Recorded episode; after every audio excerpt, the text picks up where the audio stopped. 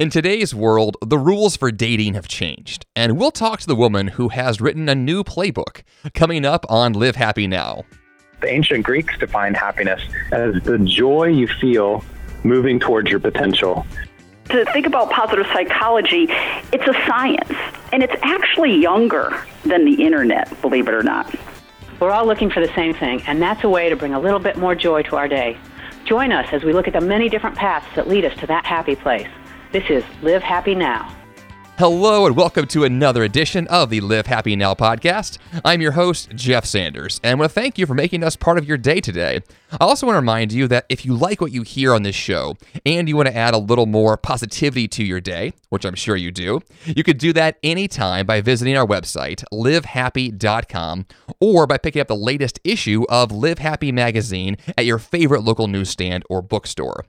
This week, we're talking with Jenny Taitz, a behavioral therapist and author of the new book, How to Be Single and Happy Science Based Strategies for Keeping Your Sanity While Looking for a Soulmate.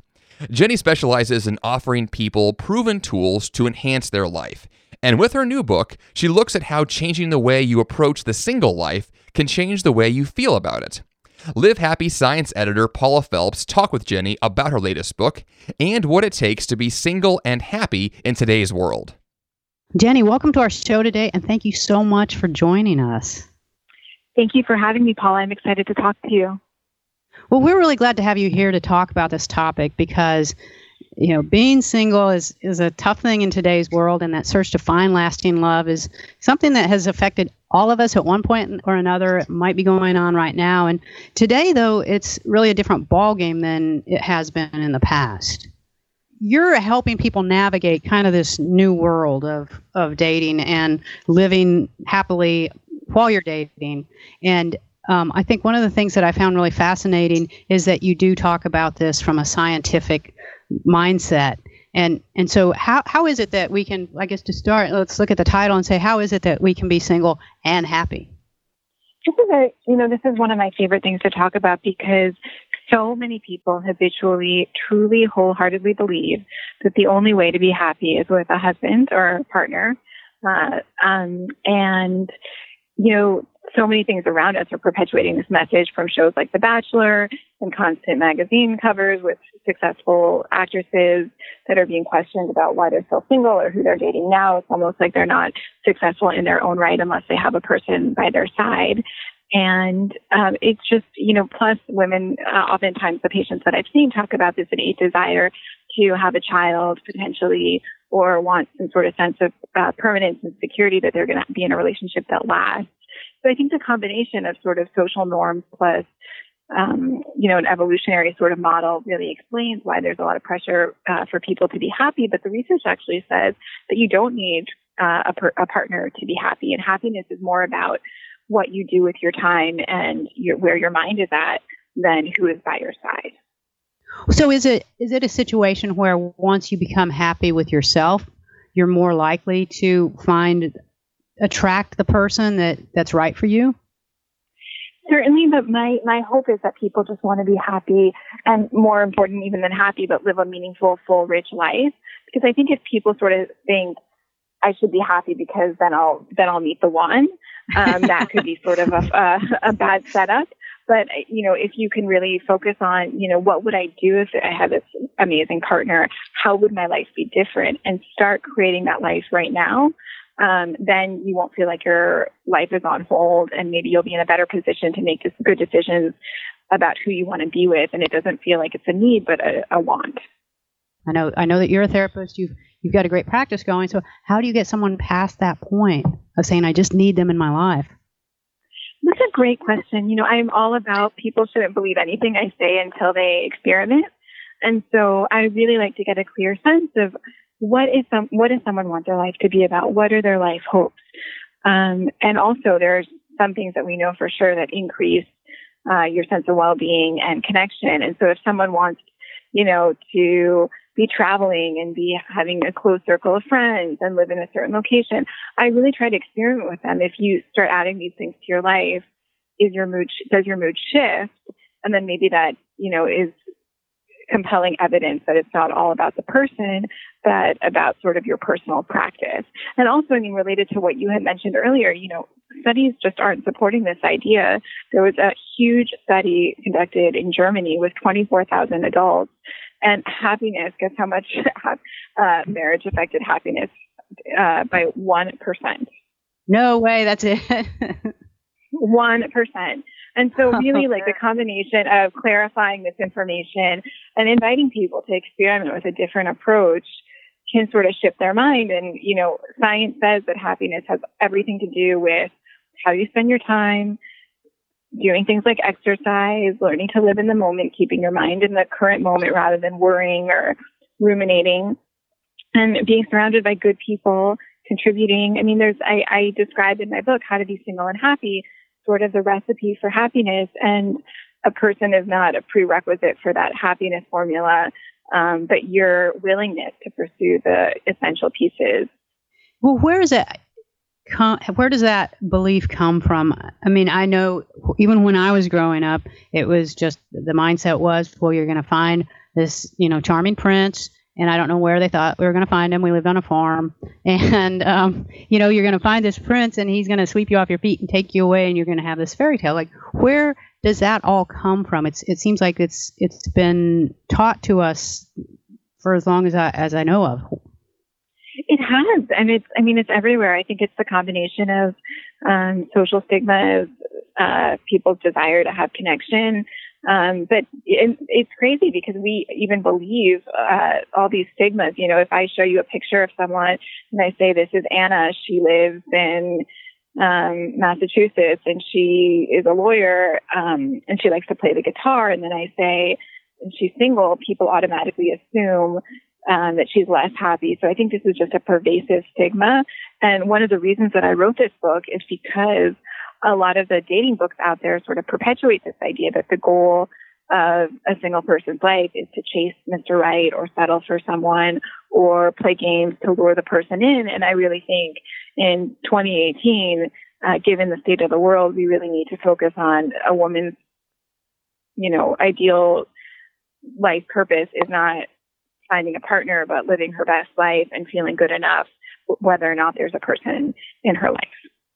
And are you seeing that more women are able to accept that maybe a, a life partner isn't the route that, that works for them? You know, a lot of people are seeing me because that's what they they want a life partner. Um, and I, I certainly, again, want to support them in doing that. My book is How to Be Single and Happy, but I'm certainly uh, promoting people enrich their lives. So if they do want a partner, they're more likely to find someone because if you're feeling sad about being single, you might be closing yourself off from opportunities, staying in your apartment, being more pessimistic. Um, but certainly with technologies like egg freezing, which I talk about in um, my book, and also things like foster adoption programs, women are increasingly able to pursue the hopes that they intend to achieve through partnering independently. Even say, even if someone is saying, okay, I'm going to, maybe my ultimate goal is to find love, but I'm going to develop my life first. And you get this very full life that that you develop. And you know you're I, I, know a lot of friends when they go through breakups and they're in between they start you know doing yoga or some sort of exercise and they get more involved. They're picking up hobbies that they had forgotten about. And they really kind of come to life and blossom after you know after going through the heartbreak part of it. But then then they do really develop this fullness that that you haven't seen before. Exactly. And my message is rather than seeing that as sort of you know trying to make the best of a bad situation to think that that's actually creating an ideal situation. A lot of people think, you know, oh, traveling with girlfriends or going on a volunteer trip is just trying to, you know, distract me from the fact that I don't have a partner to travel with. And I say, absolutely not. This is a way to, to live your best life and, and you will find your partner when you're doing that. Yeah. And how do you then, so say you've gone through this and you've developed this very full life and you've got your gaggle of girlfriends and you've got you know your exercise and things like that that you're doing and then you meet someone um, and we've seen this too where the person then kind of puts everything they've developed kind of goes on the sidelines and mm. who they mm. were we kind of lose sight of so what are some things that people can do to make sure that they, they get to continue that fullness of life when they do meet someone you know, I get the sense that if someone is really clear on what they want their life to be about and really mindful and also really, um, you know, willing to assert their needs, ideally, I think life should sort of be like a pie chart where a person doesn't become the whole pie. Either when you're single, you feel like you have no life because there isn't a person with you, or when you have a relationship, you suddenly lose all the aspects of your life that you felt fulfilled by. I think maintaining the sense of life balance because some of the people that I see that really struggle with feeling dissatisfied in relationships actually have sort of stopped living their life and put their lives on hold for the person that they're with. And that leads to sort of resentment and, um, or disappointment because one person, you know, even in terms of loneliness, loneliness is not filled, you know, is not, you know, you can't reduce loneliness through one person, but you still need a full, rich life. Um, and so if people have this sort of romantic notion that they're going to run off with someone and that's going to be their whole ideal best life, I think that's a, a problematic setup and a person can, you know, can only make you so happy. Well, how do you keep from losing yourself in that person? Because that's something we see too. And it's, you know, it's easy to get intoxicated in those first few months of dating, especially. But then when, you know, I've, I've had friends that you just, you don't see them again once they get connected and, and they do kind of evolve into somebody different? How do you keep from yeah, how do you keep that from happening? That is such a good question. And I think it's really having a clear sense of what you want your life to stand for. And one of the best ways to do that is to think about different domains. Who do I want to be as a friend? Who do I want to be as a lover? Who do I want to be as a school teacher? Who do I want to be as a, you know, how do I want to take care of my body? And I think people creating a narrative that holistically encompasses each sort of area of their life is the best way to be healthy. I mean, we're so at risk of losing our friends and our wellness. Um, and that again is, not, I think, also maintaining this idea that that is not going to jeopardize your relationship. It's just going to enrich it. And that's really interesting because what you're saying is is creating, really developing an intention for your life that includes that relationship. And so it, it seems like it takes quite a bit of self examination and really planning um, to to decide how that life is going to play out? It takes a bit of planning and and smarts and thinking about strategizing, and it also is so helpful because it's almost like preventative medicine. You know, there's a Zen story about a man riding a horse, and someone says to him, "Where are you going?" And he says, "I don't know. Ask the horse." Um, you know, we don't want to just sort of fall into this life that we didn't design.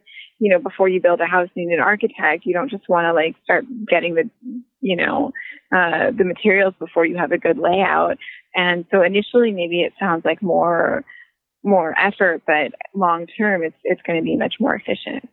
So as like as we talked about at the at the very top of this um, interview, we know that technology has really changed the way that we're dating. And have you seen that in your practice? Have you seen that changing dynamics for women, especially? Um, I'm sure it affects both men and women, um, but especially for women who are in the dating world, and it's it really is a whole different kind of arena than we've seen before.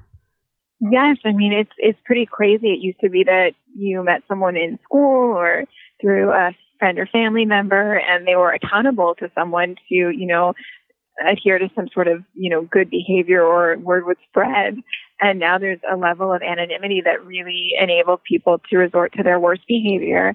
And a lot of women I see talk about feeling unseen. You know, they can um, exchange hundreds of text messages with people that never actually um, finalize a day and time to meet, or they finally do, and they feel like the person is so unpresent because they're communicating with countless others.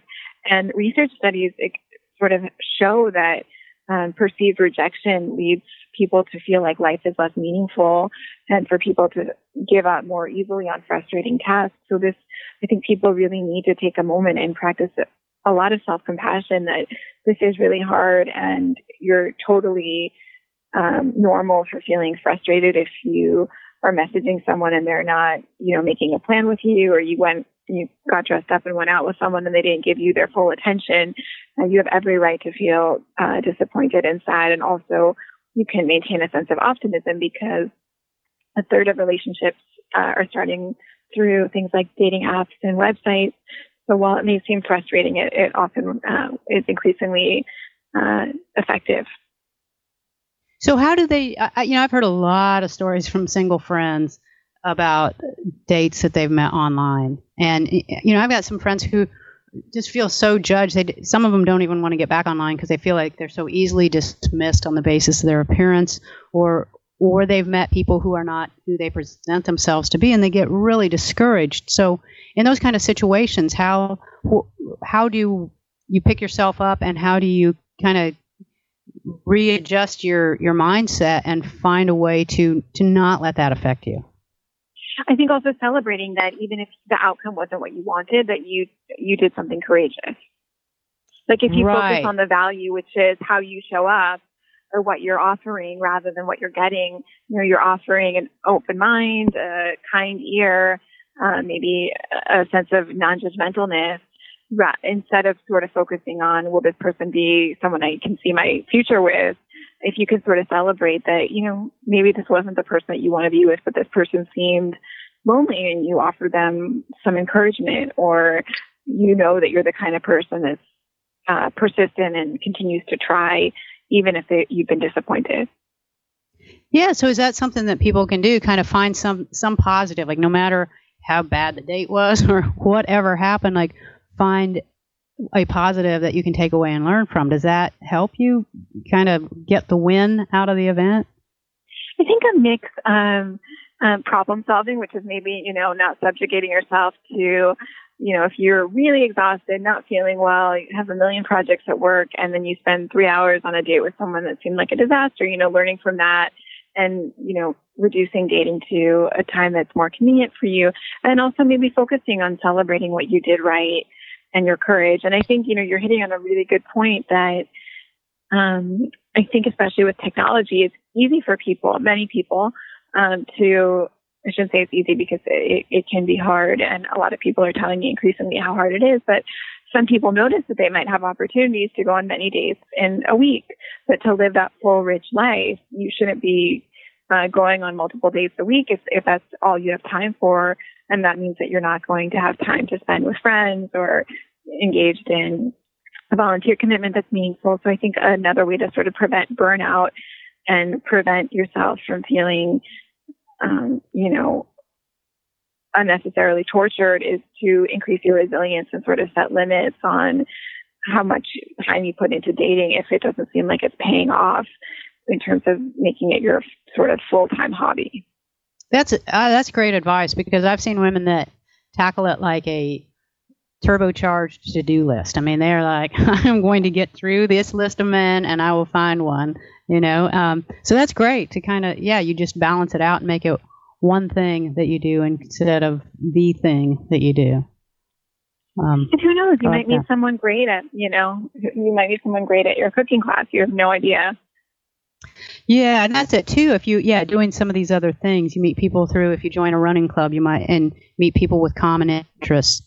Uh, there's it's interesting because as much as we look at technology, I think most of the people that I know have met the pe- person that they're with uh, pretty organically, even though they might be mm-hmm. on a dating site trying to find somebody, and meanwhile it's like this other person walks into their life, you know, kind of like behind their back while they're on their app. right. So so now how is it that you keep from, you know, I know a lot of people if you're if you're in that search, um, you might feel lonely, you might feel unworthy. So how do you keep from getting those feelings and, and how do you overcome them when when it does hit you? This is a great question and there's a lot of ways to think about this.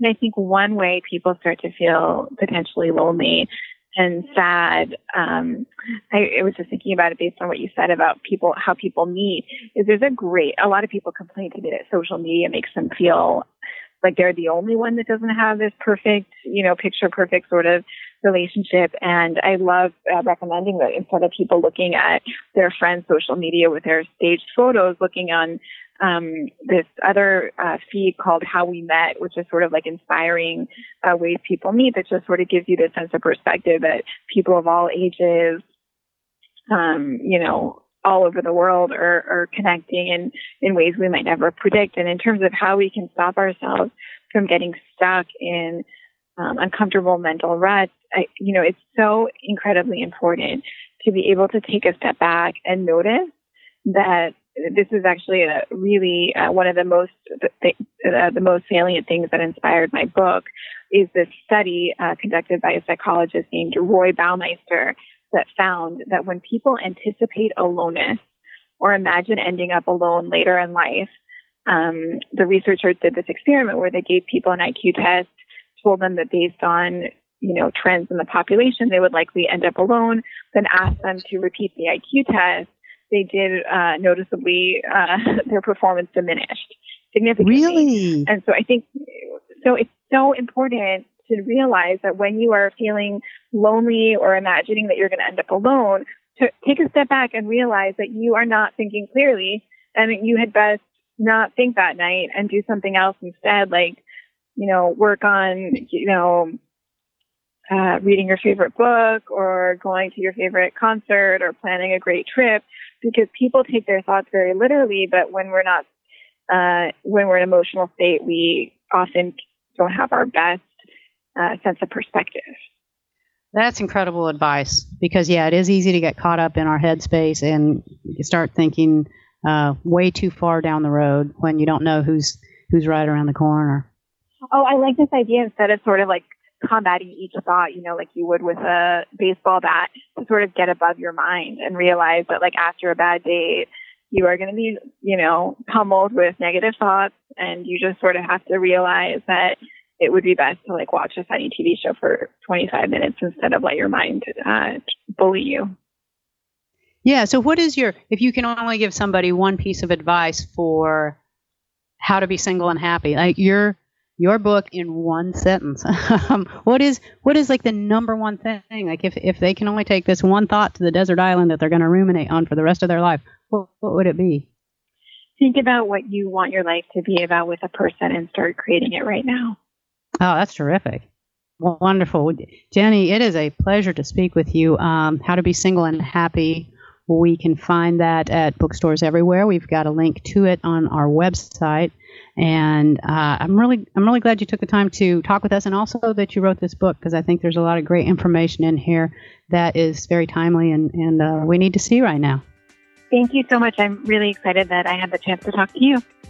If you'd like to learn more about Jenny's book, How to Be Single and Happy Science Based Strategies for Keeping Your Sanity While Looking for a Soulmate, you can visit us at livehappynow.com. And of course, while you're online, let us know what you thought of this podcast. You could do that on Twitter at livehappy or on facebook.com slash livehappy or email us at podcast at livehappy.com. That's all we have for you today. So until next time, this is Jeff Sanders wishing you a great day and hoping that every day you live happy.